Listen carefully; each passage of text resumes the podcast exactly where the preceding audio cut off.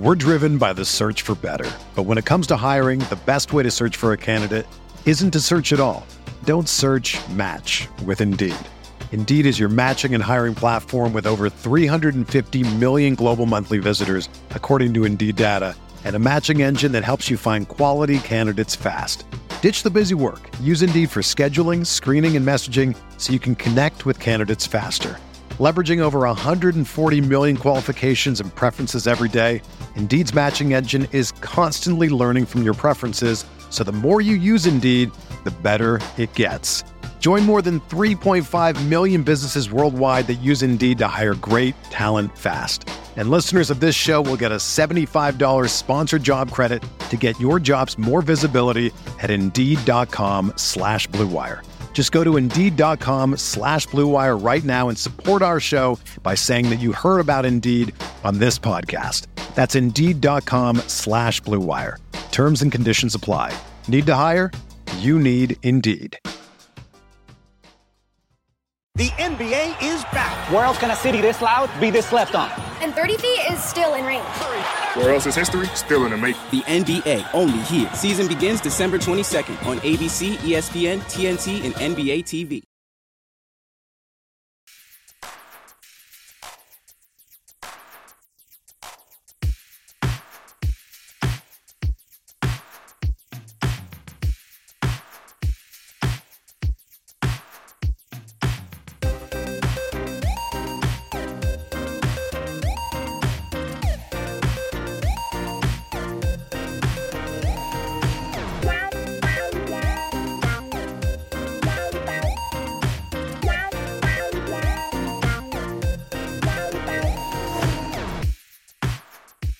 Welcome to the Butting Heads podcast from Rams Talk Radio. I'm Steve Rebeiro.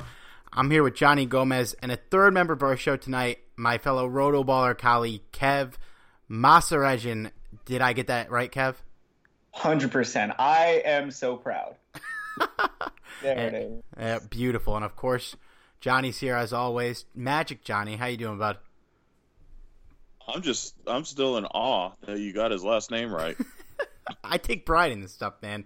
Practice makes perfect, you know. And I practice in the pre-show like once, so one take wonder here. um, so this will be probably our final season wrap-up podcast. We're gonna put the 2018 season to bed here with our player grades. We're gonna try and get to every player that mattered on the Rams, but there is a lot of players that play football. So we're going to get to as many as we can here. And we thought this would be a good episode to bring Kev on because he's also a Rams fan.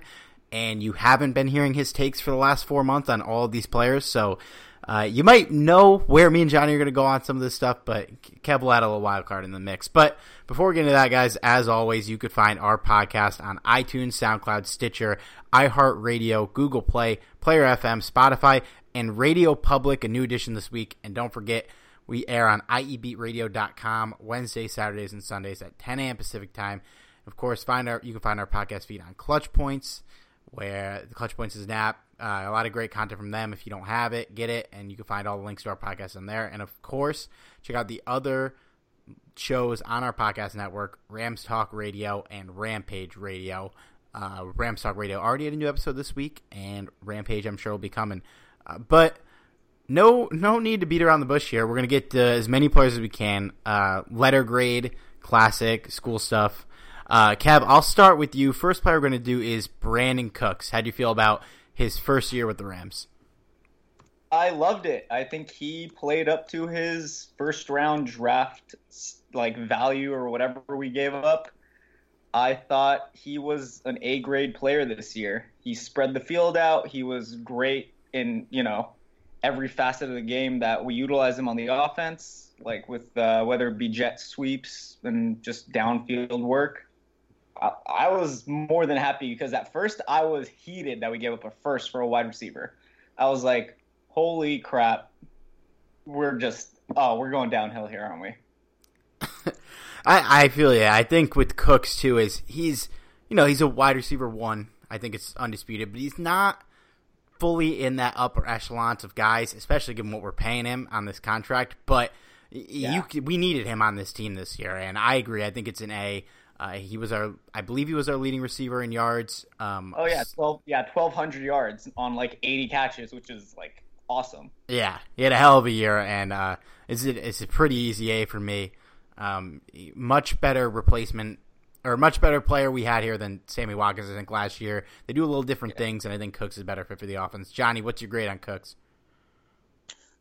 Without a doubt, Brandin Cooks was exactly what the offense needed, and uh, you know, I was one of the few that I felt that it was entirely worth the the trade, uh, and, and this was kind of evidence of it.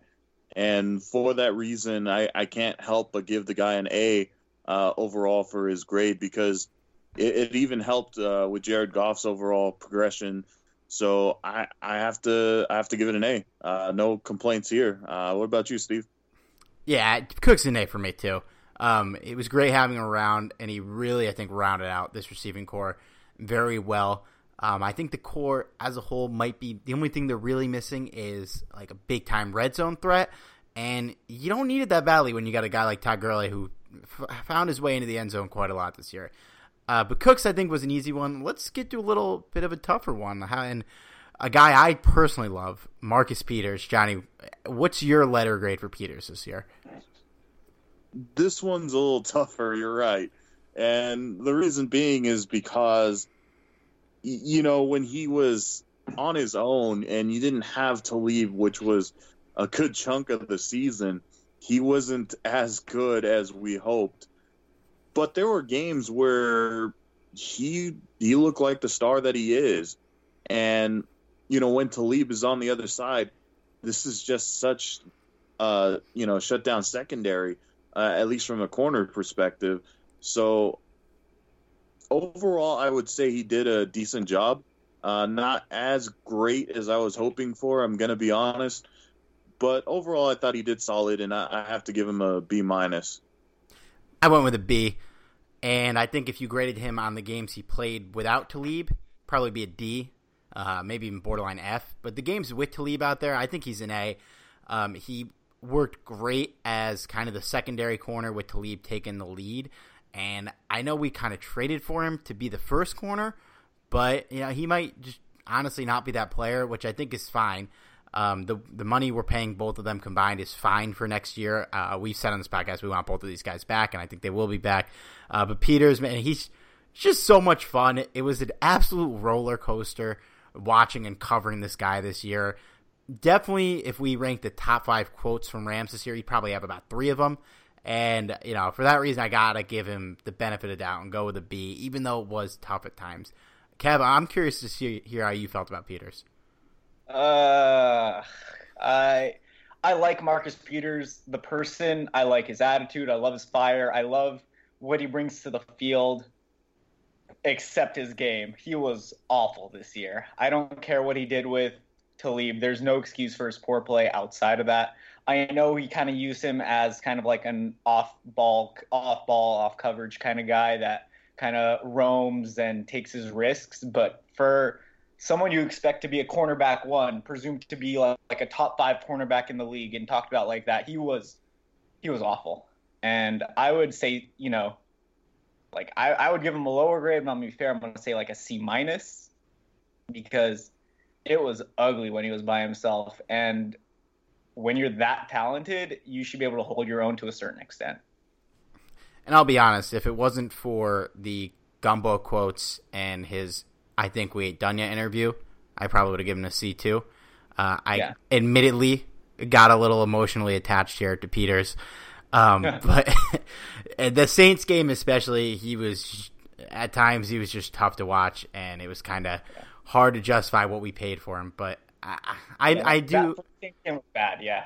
Yeah, I, am hopeful for what the future brings for Peters, but this will be a make or break year for him, and uh, a lot of money will be either on the table or cleared from the table, depending on his play in the upcoming season. But Absolutely. yeah, speaking of guys who are about to get a shitload of money, uh, Kev, what's your grade for our fearless leader, Jared Goff?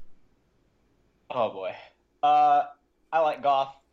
I like uh, again I like kind of his cool attitude. He doesn't really come off as cocky, nothing too crazy, and he was cool headed throughout the year, even through his like tough times later down, like after we faced like Chicago and had that like little after like the Philly game as well. But oof, this season that's like uh, it's like a B for him because I didn't see him take that step where he's confident at the line of scrimmage.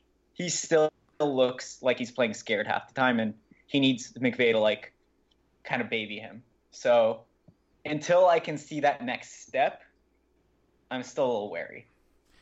I, I it's tough because I think I went A minus here, and it, I think okay. because I did kind of see him t- at at moments when he got protection. I think he did kind of make that leap, but like you said, Fair. in the playoffs, especially, it kind of showed when you know when things when the chips aren't in his favor he can kind of crumble. And against Chicago, he, he did not come to play, and he, he basically lost us that game by himself. Uh, him in the offensive line. Uh, the Super Bowl, I think it was a little less his fault, but still, he did not look great. But I think the negatives, and for quarterback, the negatives are glaring. You kind of forget how good the positives were in, in two of yeah. the, the better Rams games of the year, Minnesota and especially Kansas City.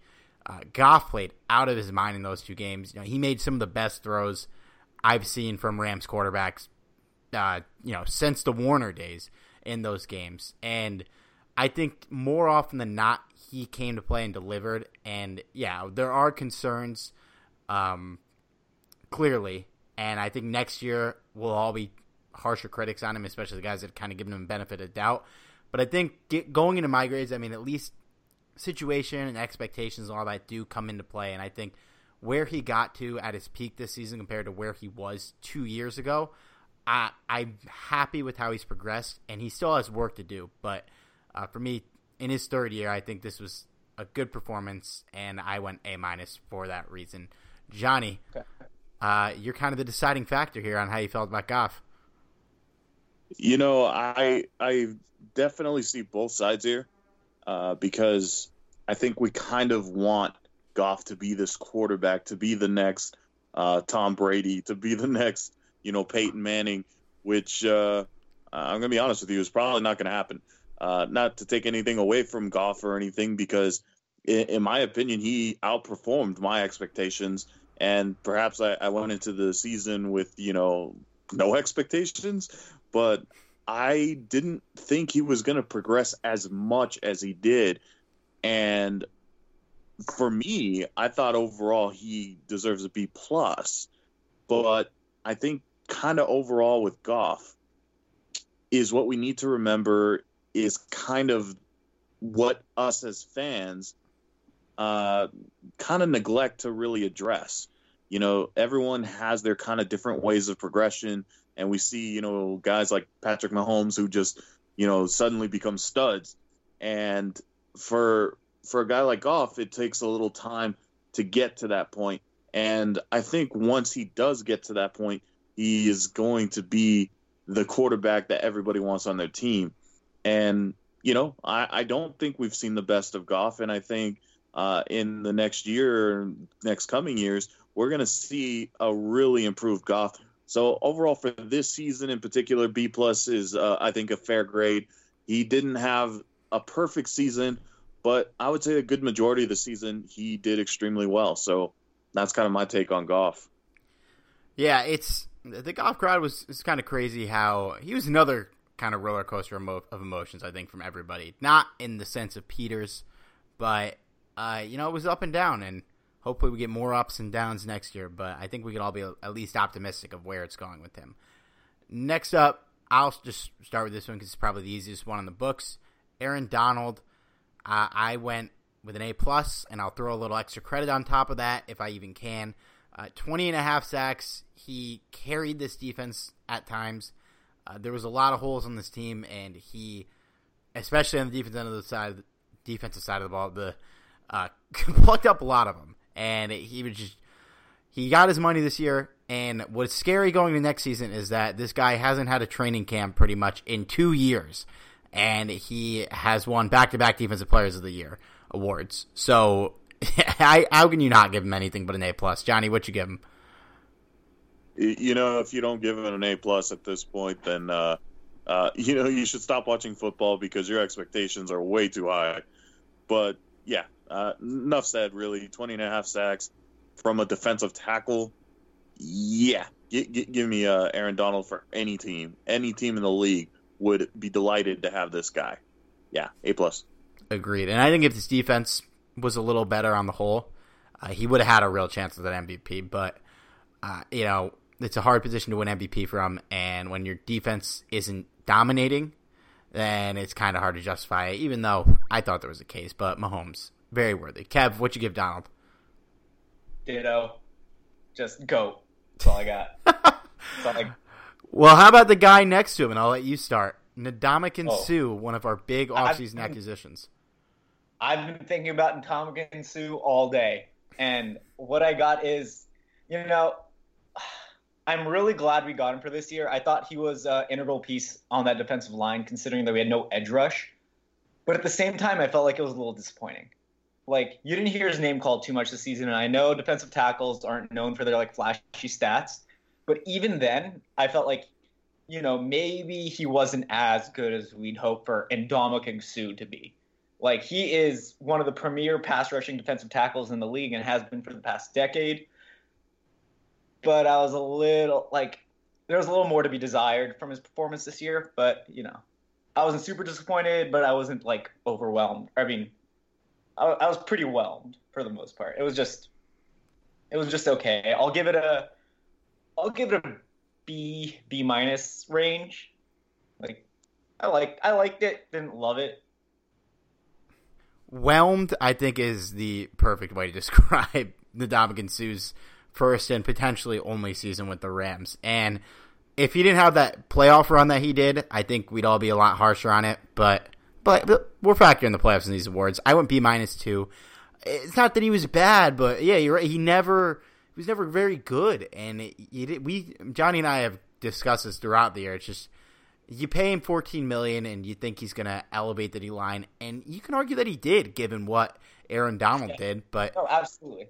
yeah but also Aaron Donald was getting double teamed every play and this guy only comes away with four sacks I mean and not a ton of tackles either so it's a little disappointing but not fully disappointing. And yeah that's B that's why I'm, I'm with you. I went B minus. Johnny what do you got? I'm slightly more critical here just because I I did have really high expectations for Suh and he really didn't meet the expectations at all. You know, and, and not to beat a dead horse here, but 14 million a year just for what we got out of Suh, um, I don't think was necessarily worth it. Am I sad that we or upset that we got him? Not necessarily because he did step up where it counted most. So in that regard, it was really good. But uh, I I could only give him like a C plus, honestly, and I feel like that's a fair grade because it was an average grade for basically an average kind of defensive tackle, uh, which is what I kind of saw him as, uh, especially when you're playing against one of the best, uh, if not the best, uh, defensive player in the NFL. So uh, I, I can't see giving him anything higher than a C plus, to be honest. Yeah, and I, I think that's fair too. It was, I don't know. I think the playoff run for me elevated him a little bit, but it is what it is. I mean, overall, I think he didn't, he wasn't worth his money, but it was still nice to have him around. Um, another guy who debatably may have not been worth his money this season, Andrew Whitworth, uh, contemplating retirement, but he was team captain last year, elevated the offensive line uh, in his first season, and was still a huge part of the team this season. But Johnny, what's your grade for Whitworth? Uh, I I still, you know, he's definitely not in his prime anymore. But that said, he still plays at a higher level than most left tackles in the league, and that's that says a lot about this kind of player. So for me, Whitworth easily deserves an A minus. Wasn't perfect, no, but I, I can't see giving him anything lower than than an A minus. He just did really well, and uh, hopefully he doesn't retire because I don't know if there's an answer out there for the Rams uh, to give to him. but that's a topic for another uh, for another time. Johnny is a notably uh, huge fan of Joseph Noteboom. Am I right? Oh God, uh, not, not to credit Noteboom, but I can't see this guy as a left tackle. I really can't. another topic for another day. But Kev, what was your grade for Andrew Whitworth?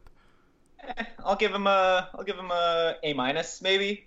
Like, look, even though he had he had a couple rough patches, the playoffs, like especially against the Patriots, wasn't pretty. But honestly, the entire offensive line played like crap. So I'll cut him some slack there. There were a couple other games late in the season where I felt like maybe he was a little tired. He's 37 now. Like, I felt like for what like for what it is, for what who like for who he is at his age, performing at this level. Like he's the number three rated tackle on PFF.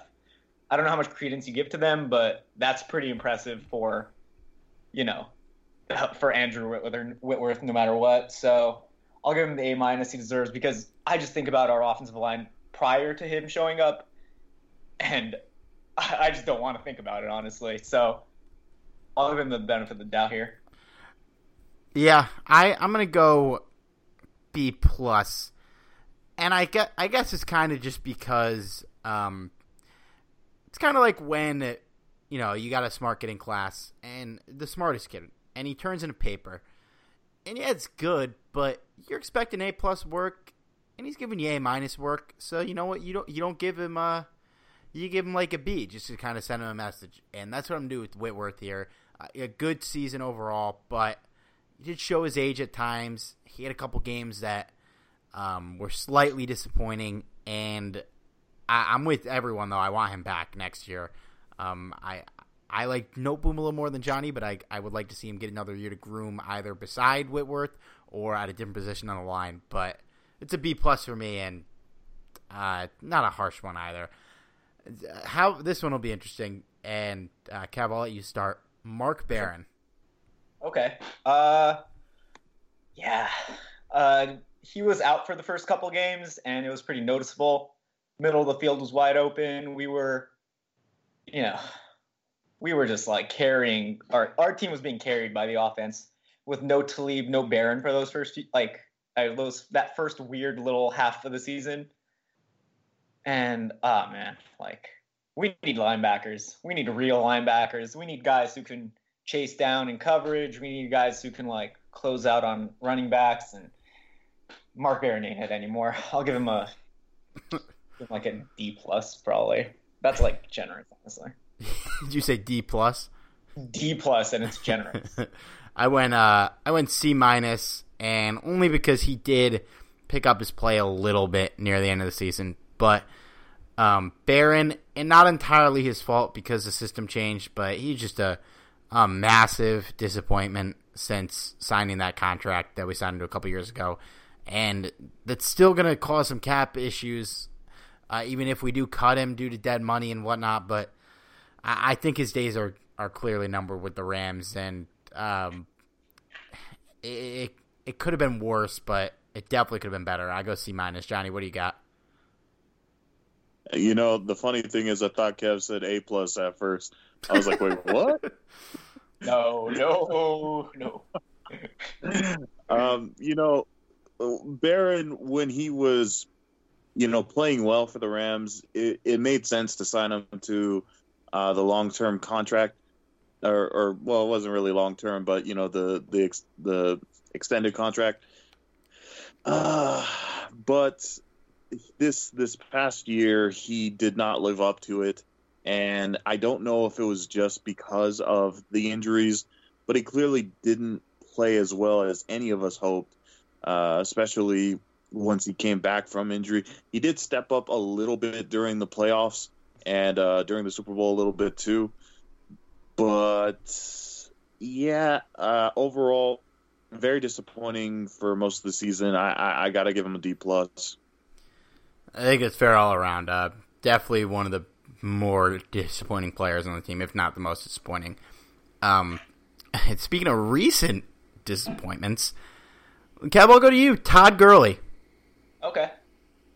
Uh, I'll give him an A on the season because the let's look at the overall season. Like he was an MVP candidate. This was he was the guy. Like everybody saw Todd Gurley, like they feared him. Like we I, obviously it's a function of the offensive line and the offense we had and whatnot, but he was doing his job. He did his job for every single game until that knee injury popped up, and I just I honestly have no idea what happened. Was he still hurt? Was it a mental thing? Was McVay in his own head? No idea, but all I know is from the overall aspect of the season, or like everything we saw, I'll give him an A. I went with an A too, and it would have been an A plus if his worst game of the season didn't come in the NFC Championship. Oh, yeah. Um, and I, I've I've given my thoughts on this. I, I don't think he might have been hurt, but I don't think he was injured in the playoffs. Uh, I think McVay just liked what CJ Anderson brought. CJ was a better pass blocker. Um, was more of a guarantee to get two to three yards, even though he's less of a guarantee to take it farther. And I don't really agree with McVay's decision to give him more of the playing time, but um, I to me I understood it and I, it seemed clear to me. But Gurley, you know, was incredible during the regular season. I mean, anytime he was sniffing the red zone, he got in there for the most part, and he had a ton of great games. He only played 14 games this season, had 21 total touchdowns, and over 1,700 total yards. Um, good in the pass game, great in the run game. Had had a couple 100 yard performances. Destroyed Denver for 208 yards and two touchdowns. Um, it, overall, it was a great a great season, and I think next year it's going to be back to more of what he did in the early season than what he did in the playoffs. Um, and yeah, it's it's an easy A for me, Johnny. What do you got? E- easily an A. And for for those of of you that are kind of looking at Gurley as kind of a washed up player based on just a couple of games, I you know honestly I have no words there because this guy carried the Rams, you know, for most of the season. I mean, obviously it wasn't just him, but he was the one that was the the anchor for getting in the end zone. So uh, on that fact alone, this guy deserves uh, an A. And in my personal opinion, he was definitely the team's uh, offensive MVP. And I, I'm I'm just really surprised of all the Gurley negativity. It's actually a little uh, upsetting for for me personally. I just think this guy deserves a lot more than what uh, we've heard recently from you know not not even just fans, but from uh, analysts also saying that this he's kind of washed out. I, it just blows my mind. I don't know. A, a easy A for me though. yeah. Uh, let me cut in real, here real quick. I'm looking up his stats for the season just because I wanted to reassure myself. Like he was good. Like he like even though recency bias says no, he only fumbled once all season. Yeah. That's insane. I mean, he touched the ball over 300 times, fumbled just once. Cut it down from five last season, career high in touchdowns. Like, I don't know. Like, he had a rough couple games, injury, all this. Like, it makes no sense to anybody who's bad mouthing him, like, of late. And it's, it's disheartening. I, I just can't believe it.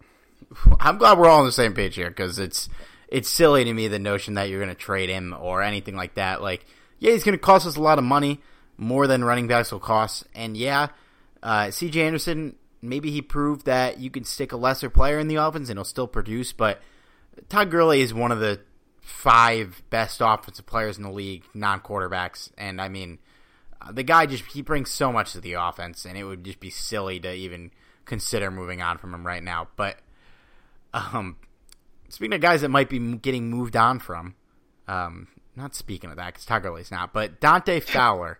Uh, Kev, I'll start with you. What's your grade on Fowler for his short season with the Rams? Um, I like Dante Fowler. I loved him coming out of the draft. I thought he was like, obviously he was drafted as the best uh, edge rusher coming out. I think, or was it?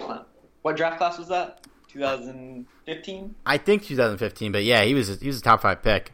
Yeah, yeah, he was he was the third overall pick to Jacksonville. They were like Gus Bradley was like, "Oh, this is my Leo. This is my guy." He goes, he tears his ACL, and he lost his chance to Yannick Ngakoue back in Jacksonville, and you know we pick him up on the cheap, and I loved his play. I thought he was one of our if like one of our best defensive players for the last half of the season. You know, obviously not not named Donald, and I'll give it a B plus. Like I was like enthralled with his uh, his play that half of the season.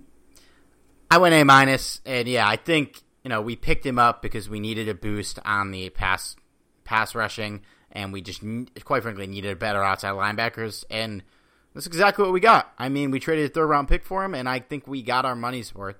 And either we keep him this year or uh, he leaves, and we probably get a maybe a fourth round compensatory pick, which is fine. I think it was a war. we made the move. Um, he made some huge plays for us, and I think he's just yeah, he was well worth the trade, and he definitely elevated this defense coming in. Even if the numbers weren't huge, his presence was totally felt, and going from Matt Longacre on the outside to Dante Fowler was just night and day. Johnny, what did you give him? You know, uh, you know, Dante Fowler is my boy. I was super happy when the Rams ended up trading for him, especially considering that we didn't have much of a pass rush at all and he did give that boost from time to time. I, I was really happy when he was uh, making some noise in the back, but you know, there were times he disappeared. Not going to sugarcoat it. There were times where I was like, "Well, didn't we trade for Fowler? Uh, where, where, the hell is he?" Uh, that being said, when he when he was when he was disrupting the backfield, he made a lot of noise, made a couple of key fumbles, and was actually one of the reasons why the Rams ended up winning uh, against the New Orleans Saints. You know, uh, he didn't have the interceptions technically, but he uh, he was the one back there uh, against Drew Brees. So I was happy to see that. Overall, I, am going to give him a solid B, though. I, I think that's a fair grade. I know it's not quite as high as you guys, but I'm just gonna keep it real here. There was times where like he just wasn't a factor at all. The French judge I see over there. Um, I, I think it's fair though. Yeah, I mean, uh, he might get some money just because he made some of the biggest plays in some of the biggest games of the season, and uh, yeah. whether he gets paid by us or by another team, I'm I'm happy for the man. Uh, before we move on to a couple other players, though, uh, we do got to give a shout out to our sponsor, Jim Hock, and his book. Hollywood's team, grit, glamour, and the 1950s Los Angeles Rams. Uh, if you're like us, you're addicted to pretty much anything that's to do with the Rams, and you want to learn more about the team's history with a bit of a personal touch, this book's going to tell you the story of the 1950s Rams through the lens of Jim's dad, John, who was an offensive lineman for the team from 1953 to 1957. It's a son story of his father and the team he played for in the era of glitz, glamour, and future Hall of Famers. You're going to read about guys like Norm Van Brocklin, Crazy Legs Hirsch, Tom Fears, and Les Richter in this book spanning the 1950s LA Rams. You can find Hock's book online at Hollywood's Team. You can find him on Twitter at Hollywood's Team. You got any questions for him about the book? If you've read it, hit him up there. It's available in both hardback and electronic form at Amazon, Barnes and Noble, and various other booksellers through the internet. And I've heard a paperback is coming. Guys, trust me, this book is worth every penny for any Rams fan out there, but it's also just a great story of a person's father and the legacy he left behind. Again, guys, trust me, Hollywood's team, grit, glamour, and the 1950s Los Angeles Rams by Jim Hock. It's well worth your time. Right, let's keep the grades going, guys. Um, how about Cory Littleton? Johnny, I'll start with you. A, clear, clear A. You know, the, he I kind of expected Littleton to to step up a, a little bit, uh, a little bit. Uh-huh. uh, you you got that? Uh, yeah, yeah. Um, so yeah, I, I expected him to step up, but not nearly as much as he did. I mean, he he came in out of nowhere essentially, and and uh, I was really happy with what he did. Uh, stepped up at first on the special teams, and then translated that as a starter and I, I couldn't be any happier with his play. And I, I think, uh, you know, there's going to be a lot of teams that want to sign him, but uh, hopefully he's not going anywhere. I, I, think it'd be kind of foolish for the Rams to let this guy go. Thank, uh, yeah. Thank God he's a restricted free agent, man, because I think we will be able to keep him, uh, given tenders and all that. But Yeah, it's an A for me too. He kind of saved this linebacking corps because while he wasn't perfect, um, I don't have faith in any of the other linebackers that they would be able to give us what he gave us this year. And yes, even Micah Kiser, our beloved fifth round pick who didn't play at all.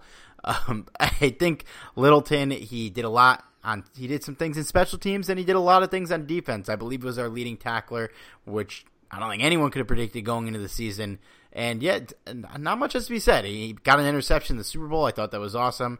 Uh, he was my pick for breakout player of the year for the Rams, and I was very happy with what he gave us this year. Kev, what you give him? Uh, can I Shohei Ohtani and give him two separate grades? Sure. Okay. Uh, special teamer, A plus. Loved it. Uh, as a linebacker, mm, closer to a B. In relation to our other linebackers, he was an A plus, but as a whole, he was still, you know, a lot, lot to be desired. He wasn't perfect. Middle of the field was not, no pun intended, barren ah, I just I I want a little more out of my linebacker play. And Littleton was a lot better than I expected. That's why I'm giving him a B. I thought I didn't think he'd even be this good at this point. Like he's still 25, so obviously he could get better. But you know, I still want to draft another linebacker in the first couple rounds because that is still a huge need for us. That middle of the field covering covering just those slot wide receivers. I know obviously slot cornerbacks have a part in that, but we need to get better. And Littleton was part of the problem for some of the season. I think that's fair. I think um, you know I, I, mentioned I'm factoring expectations into some of my picks, and Littleton was a B player that you thought was going to be like a D going into the season, and ended up being um, a B. So for that reason, I give him an A. I'm not That's a fair. mathematician. I know none of that. That didn't really make sense out loud. Um, but yeah, I think you guys get what I'm saying. Uh, how about crystal to me? hey, uh, Kevin, I'll keep it with you. How about Gerald Everett? Uh, oh my God. I can I can I be honest here? I hate Gerald Everett. Wow. So, oh. I think I think he's the worst player we've ever drafted. Why? Ask me why. Just someone ask me why. Why? We took him over Juju. I I'm furious like that we hmm. made that selection. I, I, I can't believe we had the audacity to make that pick. Like obviously we took Kupp the next round and rah rah like Kupp's great and I love him, but we could add Juju. Like he was right there for the taking. We needed a wide receiver. Like this was it was right for the for the pick and he was a possession wide receiver, kind of could play at the slot and outside and we took Gerald Everett, who's been good. Don't get me wrong. He's a good player. We okay. could have had you. Full disclosure, Kev. Kev, where, where'd you go to college? USC. Ah. Yes. Could have had that Juju. No. Can you smell the bias? Hey, look, I gave Marcus Peters a B strictly because I like him. Uh, so we're all bi- we're all biased here. It's all good. No, like don't get me wrong. Bottom line, Gerald Everett's a good player. I'll give him a like a B minus first play. I think he graded out pretty well, but just from what I saw, for being like, I think he was the only, he was the first pick we had last year, and we took a tight end like we hardly use. He's pretty good in the blocking game. I'll give him that much. Like, let me see his. Yeah, he he was a pretty highly rated PFF tight end. By the way, he's number number five tight end. Oh my god. Wow. I that's insane to me. I did not realize his play was that good. But still, from what I saw, at least, I guess you know my eyes are a lot worse than professional graders. But you know, I still I still expe- expect more out of like our tight ends. Like we should like they're on the field like most of the time anyway.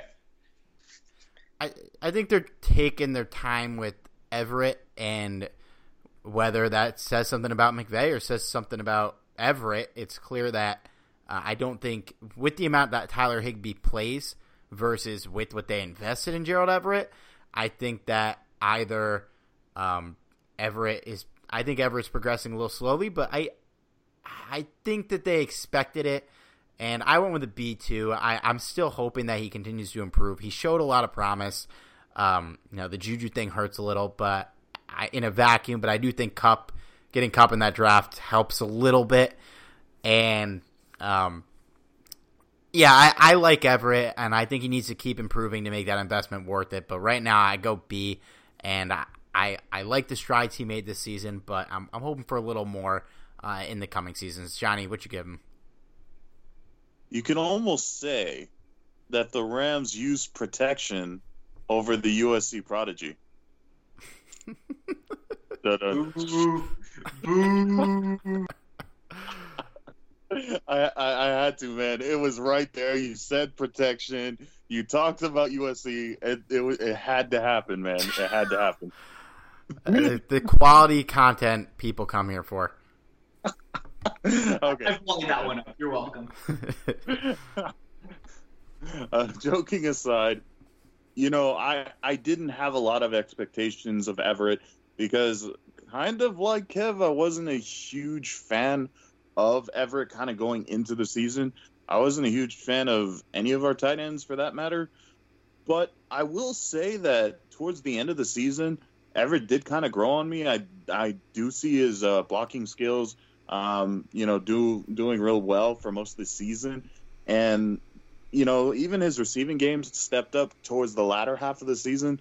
Uh, the first half he was kind of silent, but seeing that development, seeing that improvement, I did like what I, I saw overall, and for that reason, I feel like a C plus is a good grade for him. Uh, and maybe it's a sign of what's to come in the future. Hopefully, kind of develops into that tight end that we all kind of hope that he's kind of turning the corner in. But uh, yeah, I, I, I have to say I was really impressed overall with Everett's performance this season.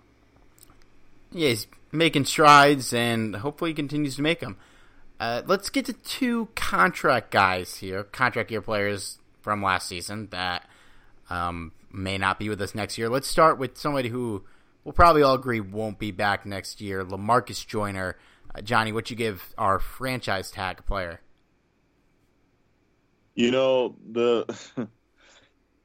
I I have to say I was really disappointed in Joyner, and part of me just wants to give him an F just because uh, of how disappointed I am. But that's not really necessarily a fair grade. He wasn't totally useless. He had his moments where he shined in uh, in a lot of different games. Uh, well, not a lot, but a, a, in a good number of games he did, you know, fairly well. But there was a lot of games also where he was either not there or just simply got beat or you know just overall not playing well. And especially in the playoffs, he didn't step up when the Rams really needed him to. He was kind of the weak point in the secondary, which is disappointing, especially for a guy that you know the Rams franchised for. And yeah, uh, overall, I don't want to overpay for a guy like that. It's definitely not worth another franchise tag. So um, I think I think a fair grade at this point would be a C. I thought he was just average. I, I went with a D, and like I mentioned, it's partially because of expectations. Um, you know, you franchise him. Uh, he's a guy who, if he played well, I wouldn't have minded locking up long term. And he played poor, but he was just a guy that was kind of there this year. And for the money you gave him, um, and I, I, he didn't like he didn't have the playoff run that Suh had, and he, he didn't make a ton of huge plays. He had a couple here and there, but um, you know, you notice him getting beat at times.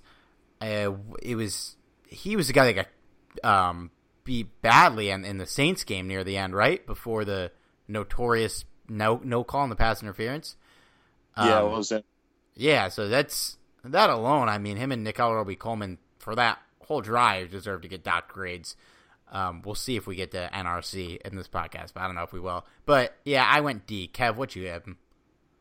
Uh, okay. First off, I think it's unfair to judge Joyner based off of this one season because he's been fantastic leading up to it. I uh, loved totally. his play. Yeah, no. Up until this season, I loved his play. I was like, I didn't even think he'd be this good coming out. Like, I, I loved him out of Florida State, but I didn't think he'd be, you know, near franchise safety kind of guy. I thought he was just like kind of a slot corner who'd be, who'd have a role in the league. But you know, I like Joyner. Don't get me wrong, but he he was bad this year. He was flat out embarrassing at some point, like, especially against like the Eagles and a couple other games where I I was so pissed at him every time he'd get burnt downfield and I give I want to give him a lower grade, but I'm going to give him a D plus, C minus kind of there because he was he was good here and there. He had his moments where you're like, oh wow, there's Lamarcus Joyner, but for the most part, when it mattered in the playoffs and in some big games down the stretch, he was invisible and yeah, sad. Uh, sad to see him go, but it's kind of time to let go. Yeah, I he had a good run here. This was a bad ending to it, but overall, I mean, we're gonna remember his run fondly. He, he was a good player. Uh, I think he exceeded expectations. Uh, you know, never a guy you would have pegged to get the franchise tag, but it, yeah, I think overall you can be happy with him. But this season was not great. But speaking of another long tenured Ram, the longest tenured Ram, Roger Saffold. Kev, what you give him? Roger Saffold. my God, like our O line, I'm just pretty disappointed in after the back half of the season. So, like as a whole, I'm just pretty pissed. But Saffold's been he's been good. Nothing. Not, he hasn't. He hasn't wowed me of late. Last, if you asked me last season, I would have just said, you know, key piece, love him, got to keep him A. But now, I'm gonna have to go like B minus maybe here on Saffold. Just it was good, but yeah. I'm gonna go B plus on on Saffold. Yeah, I was. He's been here for a long time. Uh, I think he performed well. He came out of the gate swinging. Um, PFF has him as the third best run blocking grade among guards okay. last season. Um, but he was the ninth guard overall, so passing grade must not have been as good. But not yeah. not much to say. B plus if the money's right. I really hope we can keep him. Uh, it'd be cool to get a him make him a lifelong Ram. Uh, he's been here since 2011, I believe, and he's seen the bad times and he's seen the good times. So I'd love to keep him around if the money's right. Yeah. Johnny, where'd you give him? You know, I I think the grade you guys gave was fair, but of course I'm going to be different, so I'm just going to give him a B. fair I, enough. I, but uh, yeah, overall, did very well. Uh, nothing spectacular. Kept the line in play, and that's all you could ever want from your guard. So hopefully, uh, we're able to keep him. If if we can't, I'm not going to lose sleep over it. But uh, yeah, B I think is a fair grade. And the, yeah, we're all in the B range. I think it's fair all around. John Johnson, Johnny, Johnny, what do you think of John? John, John. Well, Johnny thinks of John and John thinks of Johnny, that's separate. Okay, okay, enough of that. um, uh, honestly, I, I couldn't see giving him anything lower than an A. I think he's just been a solid addition, and kind of like uh, Kev's comment on on Joyner uh, is kind of something similar for John Johnson. Maybe uh, I, I, did like John Johnson coming out of college. I, I'm actually surprised he dropped you know as low as he did, but at the same time, you know I I think more or less my surprise is coming from how fast he's progressed, uh, as opposed to that he's progressed at all. You know, this guy is amazing, and I hope this is a guy that we can lock in, especially because he didn't just, you know, play well this year. He, he got even better, which is, you know, something amazing in my opinion. Uh, and he's probably been the most consistent player uh, in the secondary for sure. So, um, in my opinion, I, I got to give this guy an A. Not 71st overall ranked player on Pro Football Focus, seventh ranked safety.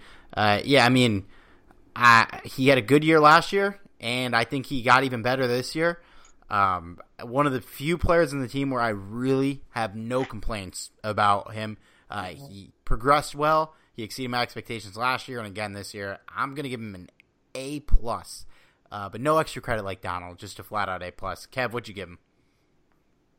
I love Long John Johnson, man. Like this guy is he's legit. He is the future of that secondary, and I couldn't I couldn't give him anything lower than an A plus as well. Like after that after that pick on Brees, after Fowler got that hit, John Johnson picked the ah I'm still dreaming over that. That's the last game I like to think I saw of the Ram season. like, yeah, uh, like uh, his his play throughout the year was fantastic. No complaints. It was seemingly, you know, he'd make the he'd make the tackles. He'd make he'd have good coverage. And um, ah man, I was like like John. I was a big fan of him coming out of Boston College. Dude's got dude's got incredible length and like skill for how big he is, and I I just hope we lock him down soon. I hope so as well. And yeah, he's an excellent player. I think he's probably the second best player overall on our defense this year, which is crazy given the Yeah. amount of talent that we had on that defense. Um, let's get back on the offense side of the ball. Robert Woods. Uh, Kev, I'll start with you. Uh, ooh, you you know where you're coming with this. I'm gonna give him an A, not just because you know another USC product and whatnot, but he played well. He was actually better than Cooks on jet sweeps, which was insane to me because how much bigger he is. But he fits our offense to a T. He's a great possession receiver. He's amazing at, as a run blocker as well. I I've seen arguments of him as, you know, I I don't want to say it, but a top ten receiver. Like I, you know, I know that's a little taboo with how many great receivers there are in the league, but when it comes down to an all-around game, Woods is one of the best, and can't give him anything lower than an A for his play this year. I I when I you know I see that argument a lot uh, from Rams Twitter, and when you when you start to rank these guys, I- I think he's clearly not a top ten receiver. Uh, but that being said, I love him. He is perfect for what we need him for. I think he is um, kind of like how people say like Paul George is the ultimate second option in the NBA. Like he's perfectly made for that. Robert Woods is exactly the he's the perfect wide receiver too in an offense. Uh, if you have a good receiver next to him, like an legitimate wide receiver one, which you know as I mentioned with Cooks, he's not no he's not Antonio Brown, but he's great. And you put a guy like Robert Woods next to him, a great possession receiver who is more versatile than you kind of give him credit for, and he led the team in receiving this year with uh, both him and Cooks were over 1,200 yards, and Woods edged him out by 15 yards to take the crown. But yeah, man, he's an incredible. He's a very good player. Does everything we need him to do. I gave him an A. Johnny. You know, as far as I'm concerned, Robert Woods has exceeded my expectations uh, when he came to the team, and he continues to exceed my expectations of how consistent the guy is. And to tell you the truth, when the Rams first signed him, I felt they overpaid for him. And to be honest, now that I look back on it, I think he was worth every penny. Still might be a little bit high, but overall, I feel like Robert Woods has really uh, been that kind of receiver that the Rams really needed. And uh, I don't know if I'd consider him a top 10 receiver either, but, you know, I'd rather have, you know, a couple of, uh, you know, good quality receivers on this team than having just one, you know, top 10 receiver. Uh, that's just my personal opinion on that. But uh, yeah, a I, I would go as far as to say A plus for him because I, I feel like he's really exceeded my expectations personally, even for you know an, a, a little SE guy. But you know, I just want to clarify as well. Sorry, uh, I don't personally think he's a top ten receiver, but you know I've seen the argument for it, and you know I'm I'm here for it. If if someone wants to explain to me why he's a top ten receiver, I'm all ears. Uh, you know, a, another podcast. I kind of want to go through the top receivers. And uh, look, I love Robert Woods, but he's just not, guys. He's not even the best receiver on our team, even though that's more debatable. Um, and like Johnny, like you said, yeah, you, you know, the Giants have a good receiving corps, but healthy. Even though they have the best receiver out of the, the group, I would take ours. And even though they have some good guys next to him, Cooks and Woods and Kupp, I think complement each other so well. And if Josh Reynolds um, can be a factor, maybe as a red zone threat next season or something, it'll it'll be a good core overall. Um, that we bring up Reynolds. Let's just get to him. Uh, Kev, Josh Reynolds is a long talked about player on this podcast, so I'm going to start with you. Okay. Uh, I think he's still developing. He's uh, tw- he just turned 24 two days ago, so happy belated birthday, Josh Reynolds. If you're listening to this, I doubt you are, but I liked him coming out of Texas uh, A&M, I believe. Yeah, A and M, and I think he could be a really good wide receiver two type for our offense, maybe as soon as next year. But this year, after his number was called up, I don't know if it was his and Goff's connection. I don't know if it was him maybe not running routes as well as he should have or whatever it was. I just felt like he was targeted a ton, but the production just wasn't there later in the season after Kupp went down. His like uh, he's still so young, so I don't want to blame him because you know development takes time, especially with wide receiver. It's usually it's usually that third year breakout, and he's still only in his second year. And I feel like we put a lot on his plate, a lot more than we should have. So because of that, I'll be favorable and give him like a C plus. That's like being nice. Like, he might deserve a little lower, but you know, for what we asked of him, he kind of did step up in a couple games but for the most part, especially in that pl- in that playoff run, I wasn't too happy with his play. It's been a while since we've had some classic Josh Reynolds criticism on butting heads. Um, Gab, I'm sure I don't know if you're aware, but I'm sure our listeners are aware of how low my expectations were for Josh Reynolds when he had to take over the yeah. role, and probably Johnny too. Uh, there was a lot of buzz when uh, Sammy Watkins signed elsewhere that people were like, Josh Reynolds is gonna, you know, take over the job, and you know, we have faith. We drafted this guy. He's gonna be a good player. He's gonna be one of the big three, and everyone knew that wasn't true. They were just oh, yeah. buying, trying to talk themselves into it, and then once Cooks got, once we got Cooks, that just immediately ended. Um, but my expectations for Reynolds were so low. I'm gonna give him a B plus because I do think that he he did what we needed him to do. He's not yeah. Cooper Kupp. he's a little bit different of a player, and yeah, we did throw a little too much on his plate at times, but he didn't let me down. And he made a lot of better plays than I would have expected. He had some nice plays. He had some big moments in some big games. Um, you know, he wasn't perfect, and I think he's still pretty clearly the fourth best receiver on the team. But in good conscience, because of how low my expectations were, I got to give him a B plus. Very close to getting an A minus. Johnny, what you give him? You know, uh, I was kind of one of those people that kind of bought, it, uh, bought into his uh, hype a little bit. Um, I don't know if I was going to go as far as to say that he was going to be a starter, but uh, I, I thought he was going to, you know, sneak his way into uh, becoming, you know, uh, a, a role player that we've basically seen him become this year. And for that reason, I, I'm actually surprised of how well he played this year. You know, it wasn't perfect by any stretch of the means. There was still times where we were critical of him this year, uh, more towards the beginning of the year and when Kupp was still, you know, uh, playing.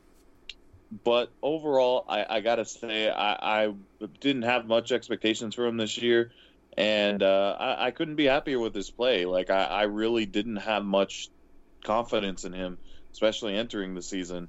So I I give him a B minus. I think that that was a solid year for him, and hopefully he continues to progress uh, because he's turned out to be a solid receiver. It, would be it'll be interesting to see what his role is next year, or maybe we even flip him for a draft asset or a, a player that could be useful on the other side of the ball. But let's move on to a team captain this year for the first time, another long tenured Ram, Michael Brockers. Kev, I'll start with you. Michael Brockers. I like Michael Brockers. I thought he was underrated coming into the season because, you know, how is your play not overshadowed by Aaron Donald? Like you're nobody's as good as Aaron Donald, so no matter what, you're on a line with him.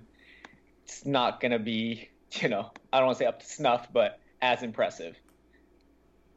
But this year, I just want to I, I just don't think Brockers played that well, or as well as he had played in years past. Especially with Suh on the line, with Donald still playing as well as he always has. It just I I felt like he was invisible. Honestly, I didn't. I forgot he was on the team at one point. So, I'm gonna uh, I'll give him a C. Yeah, better than me. I gave him a D.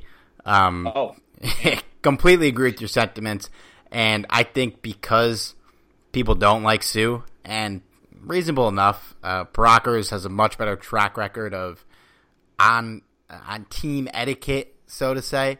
Um, off the field, I think they're both very good people. On the field, uh, Suh definitely has given us reasons for pause. Uh, Brockers on the other end is a team captain, but I think we just deflected all that criticism Suh's way when in reality Brockers was just as bad, if not worse. And you could say, well, Suh is making fourteen million dollars. Yeah, Brockers is making ten. He's also making eight figures. Yeah, we and yeah, I think you know I think he's on the team next year, but the Rams are going to have to consider whether or not he's worth keeping around at 10.7 million and maybe he gets a restructure. I don't know. Maybe they just keep him around because they think they're going to lose Suh. I'm going to be fine if he's on the team next year. I love him. I think he's a good player, but he he was bad this year. Um, really, one of the bigger disappointments on the team. Johnny, I'm curious to hear your grade for Brockers. So Brockers is one of uh, one of my favorite players uh, that the Rams have drafted recently, just because he's kind of a type of player that's forgotten about. Uh, because his literally his role is to make others around him look good, and he was perfect at it uh, for the most of his career. The thing about uh, Brockers is I feel like he isn't a three-four defensive uh, defensive tackle, and that's kind of the problem here.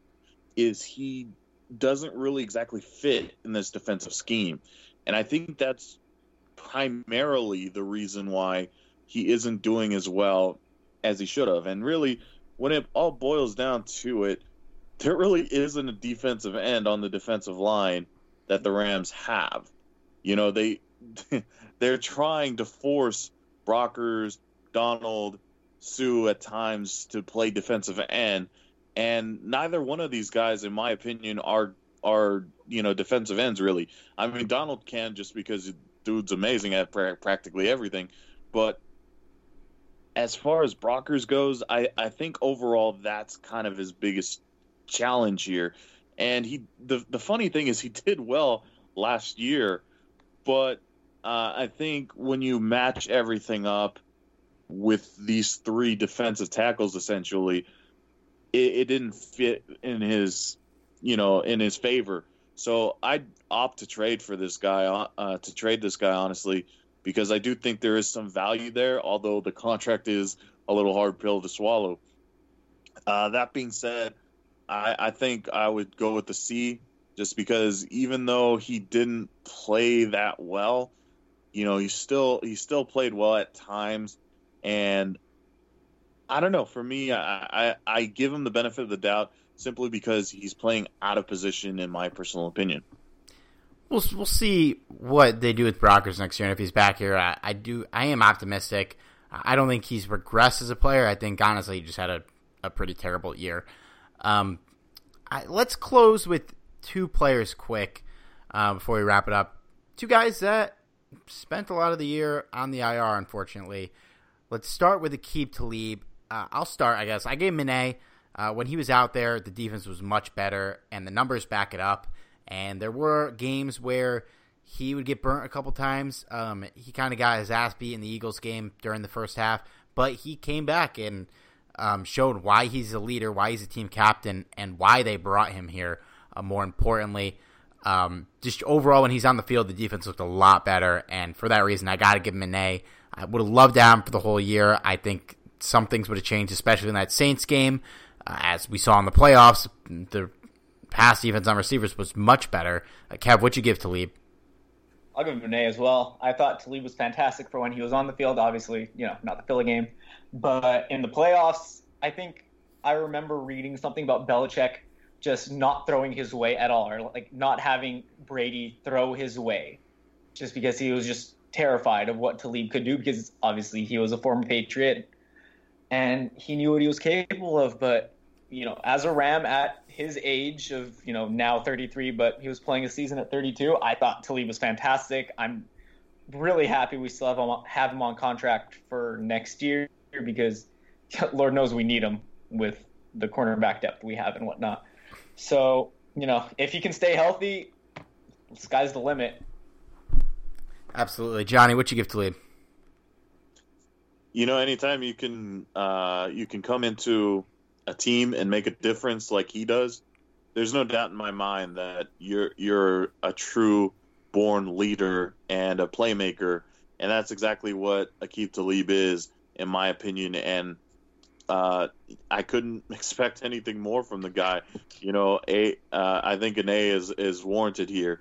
He he deserves all the praise uh, for especially the cornerback position. I think he did really well this season uh, when he was on the field. Yeah, it, I'm glad we have him on, on contract for another year. And our last guy, unfortunately, a guy we've mentioned a couple times in this podcast, but did not finish out the season, Cooper Kupp. Uh, Johnny, I'll start with you on Kupp. You know, we all had very high expectations of Cooper Kupp when they drafted Kupp, and he has continuously performed at a high level. And this year, he played exceptionally well. He was Goff's one of Goff's top targets, and I I have a feeling, you know, if he if he would have finished the season, that this would be a far different look to the team, especially going into uh, the playoffs. You know, I I don't think that when you have these three receivers on the field, that any defense in the league really has an answer for them. And I, I I'm really disappointed that he couldn't finish the season because we could have certainly used them in, in uh, the Super Bowl. But uh, overall for this season, I, I got to give him an A. You know, for for the time that he played, uh, super happy for Kupp and hope that he recovers quickly and comes back and becomes the badass that we all know he is. I give him an A as well. I mean, basically played seven games finished with 40 receptions for 566 yards and six touchdowns. Uh, if he stayed out there, you, you, know, you had to imagine those are those numbers are going to go well. He was on pace for a thousand yards um, and 12 touchdowns. So a great year for Kupp when he was out there, and you know, hopefully, hopefully he can get a healthy year next year because uh, he's, he's dealt with injuries, and I, I just want to see him stay on the field and stay healthy.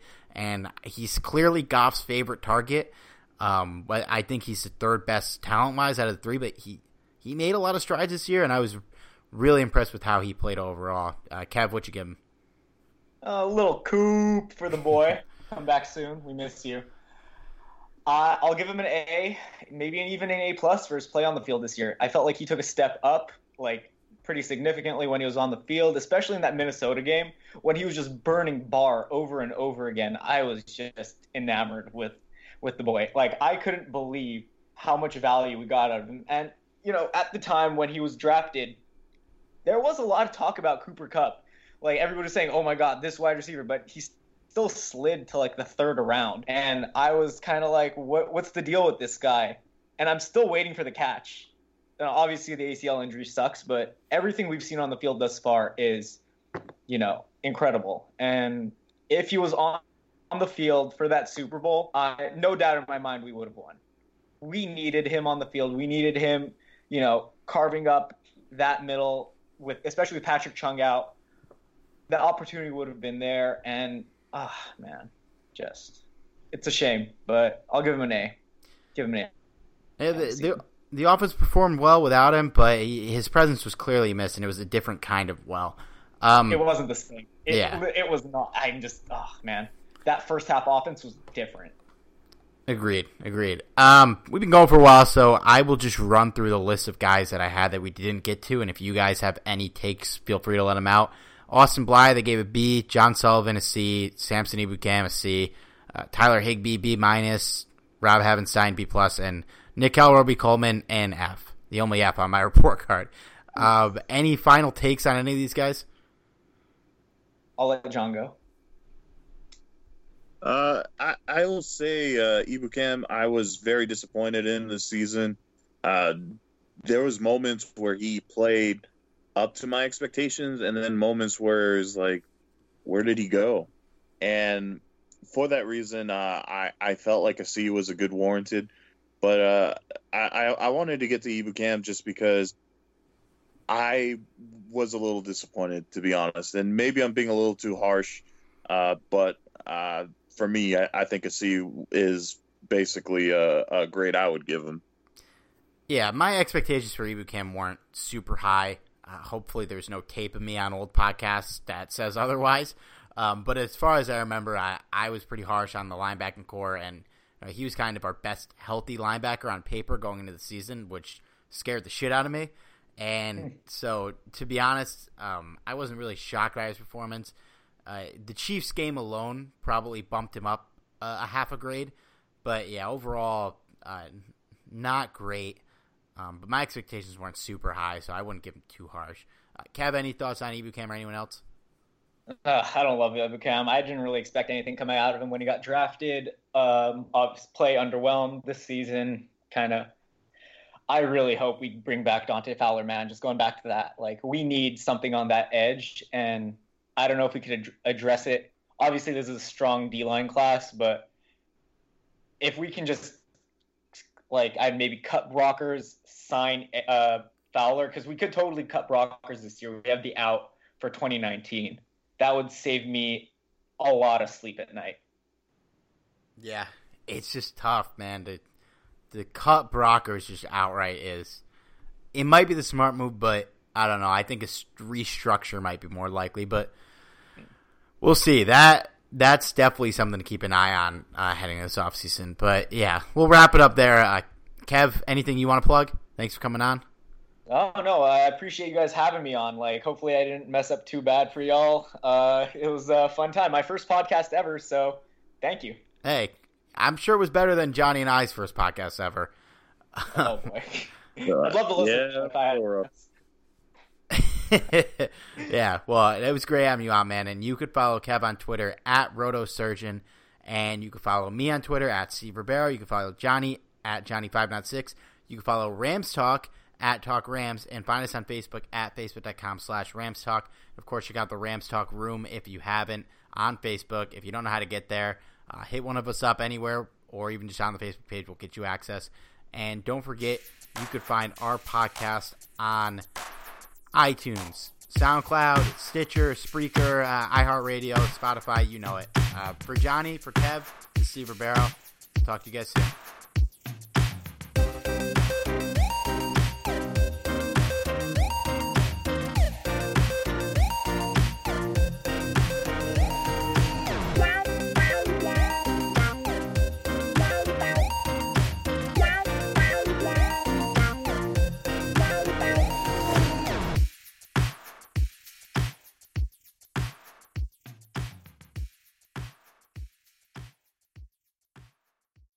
NBA is back. Where else can you get this type of drama? Where else does history hang from the rafters? Jaylen Brown throws it down. Where else is your own city home to your biggest rival? The battle of the lane is real, people. And 30 feet is still in range. Curry knocks it. Where else can a city this loud be this slept on? Where else is history still in the making? Oh, Where else? The NBA, only here. Season begins December 22nd on ABC, ESPN, TNT, and NBA TV. You can't control what's outside your home, but you can control what comes in. Because Clorox disinfecting wipes kill 99.9% of viruses and bacteria, including COVID 19 virus, when used as directed on hard, non porous surfaces. So whether it's from dirty doorknobs, dirty shoes, or something else, outside germs won't stand a chance. When it counts, trust Clorox. Kill Pseudomonas, Salmonella, and Influenza virus type A2. Kill SARS CoV 2 on hard, non porous surfaces. Use as directed.